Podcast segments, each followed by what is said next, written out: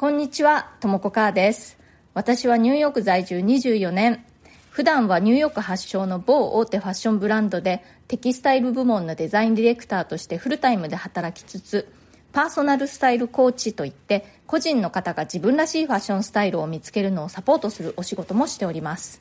このチャンネル、ニューヨーク人生劇場では人種のるつぼ、何でもありのニューヨークで私が働いて、暮らして経験したことや日々の生活の中であったちょっと面白いことや気づきなどについてお伝えしていきます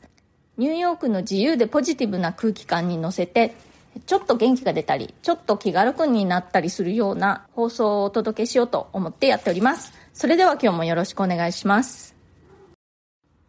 えー、私、おとといぐらいからね、ちょっと体調を崩していたんですね。まずね、朝ね、強烈な吐き気で目が覚めました。で、まあ結局吐くことはなかったんですけれども、ずっと吐き気が続いて、で、その後発熱して、いや、これは私もついにコロナ2回目にやられたのかと思ったんですけれども、家にあった検査キットで初めて自分で検査してみたんですね。そしたらその結果陰性だったので、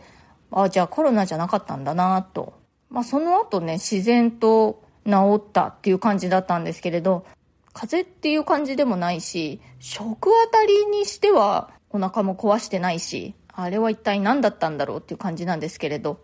あの私コロナには実はもう1回はかかってるんですね。もう2年前、本当の初期の頃にかかって結構それは長引きまして、ちょっとね、それが今でもトラウマになっていて、日々めちゃくちゃ慎重に暮らしているんですけれども、これでまたかかったとなったらね、私もどんだけかかりやすいんだと思って、がっかりしていたんですけれども、まあでも陰性だったということで、ちょっとほっとしました。あの、アメリカでは、ちょっと前にですね、あの政府が各家庭に、え、無料でそのコロナの検査キットを4セットずつ配布してくれるというのをやったんですね。まあこれ自分であの申し込まないといけないんですけれども、まあ申し込みまして、でそれがうちにあったのでねいざという時のために用意してあるという感じだったんですけれどもこの今がいざという時なのかという感じで初めて使ってみました。今日の本題に入りたいと思います。今日は量か質かというハッシュタグでお話ししようと思うんですけれどもこれで思ったのが私が英語を身につけたのはやっぱり量の力が大きかったなと。私はもう今ではニューヨークに二十何年も住んでましてでまあその間、アメリカの学校に通ったり、まあアメリカの企業でずっと働いているので、今では特に不自由なく英語で生活することができる感じなんですけれども、英語力が飛躍的に伸びたのって、やっぱりニューヨークに引っ越してきてからだと思うんですね。それ以前、ずっと日本に住んでいた頃も、私は結構英語が好きで、ずっとね、勉強はしてたんですよ。ラジオの英会話講座を聞いたりとか、英会話スクールに通っていたこともあるし、あとは英字新聞を読んだりとか、英語のテレビを見たり、あとは英語ネイティブの友達を作ったりとか、自分の中でどうしても英語をマスターしたいっていう気持ちがあったんですよね。だから、常に何かしらずっと勉強はしていたんですけれども、正直言ってね、どうもいまいちだったんですよ。いまいちなんだけれども、なんだか諦めきれないみたいな、そういうちょっと煮え切らないような状態でずっと過ごしていました。で、まあ、そんな感じで、英語をまあまあ、みたいな感じで、ニューヨークに引っ越してきたわけなんですけれども、やっぱり実際に英語圏で生活するっていうことは、本当にもう朝から晩までずっと英語漬けなんですよね。英語を聞いて、話して、読んで、書いてをもうずっとやってるわけです。やっぱり私が日本でその十数年一人で細々とね、英語の勉強をしていた時とは、そう、浴びる英語の量が本当に段違いなわけですよ。まあそんなことね、頭で考えればわかると思うんですけれども、やっぱり実際に体験してみて、本当に身をもって英語のね、量をこなすっていうことが必須だったんだなっていうことが分かりました。それまで十数年日本で結構ね自分なりにずっと英語を勉強して頑張ってきたつもりでしたけれどもやっぱ甘かった。量が全然足りてなかったと思いました。やっぱり物事にはどうしても量をこなすことが上達の鍵だっていうタイプのものってあるじゃないですか。スポーツだったり楽器とかもそういう類かなと思うんですけれども私がそもそもねそのタイプとして結構ね量より質を求めてしまうタイプなんですよ。効率を求めてしまうというか悪く言えば頭でっかちなんですね。だから日本で英語を勉強してた時もそういう考え方が根底にあったんじゃないかなって今振り返ると思うんですよね。だからどういう勉強法が効率最も効率がいいだろうとかどの教材がいいだろうとかどのスクールがいいだろうとかでも今思うのは語学はとにかく量量が大切だっていうことですねとにかく大量に読み書き聞き話すということが語学習得の近道なんじゃないかなと思うんですね。で、私のような頭でっかちなタイプにとっては、実際に英語圏に住むっていうことが、それをこう強制的にやらざるを得ない環境に身を置くっていうことで、やっと初めて英語の量をこなすっていうことができたんじゃないかなと思います。もし昔の私のようにね、英語の勉強を頑張ってるんだけども、なんかいまいちだなって思ってる方いらっしゃったら、もしかしたらそれね、量が足りてないのかもしれない。とりあえず何でもいいから英語に触れる量というのを爆発的に増やしてみるっていうのを考えてみるといいかもしれません。今日はまたリスナーさんからご質問いただいているのでお答えしてみたいと思います。スッスーさんからのご質問です。いつもためになる放送ありがとうございます。今は今年の秋冬向けのファッションショーに向けて取り組んでいるのですね。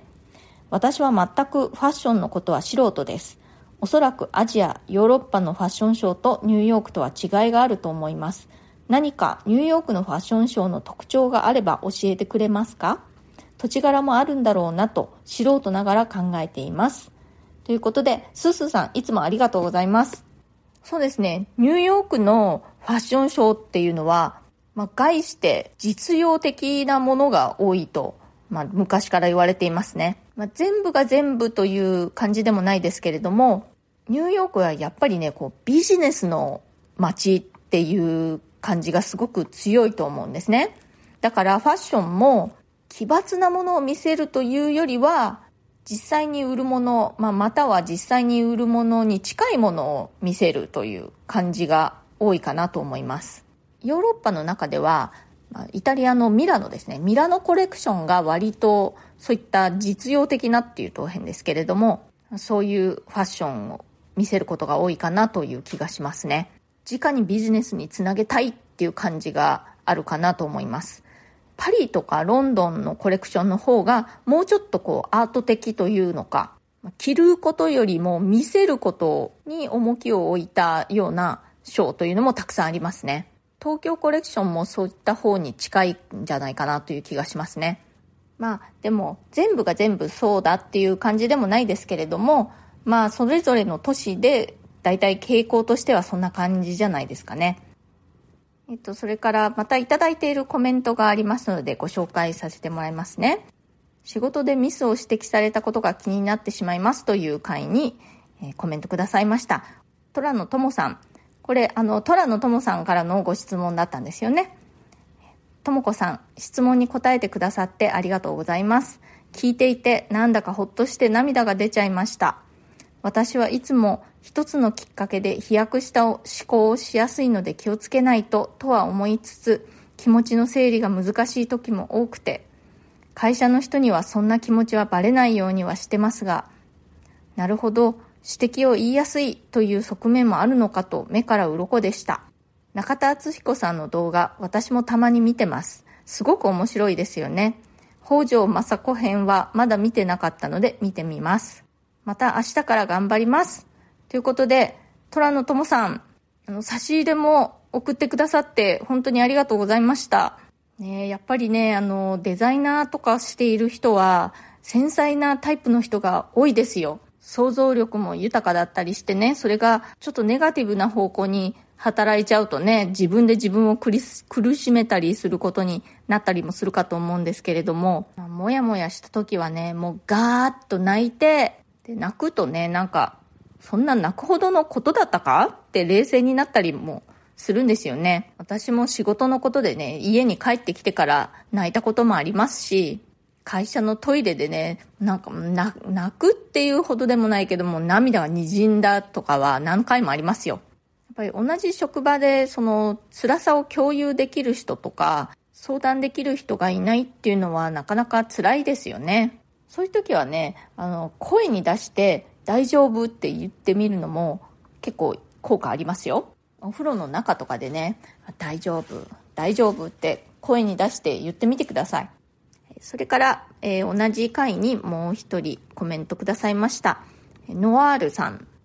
いつも応援しています。素敵な言葉をいつもありがとうございます。私もミスを指摘されると恥ずかしくて落ち込みます。でも後で教えてもらったことにありがとうございますと言うと切り替えられます。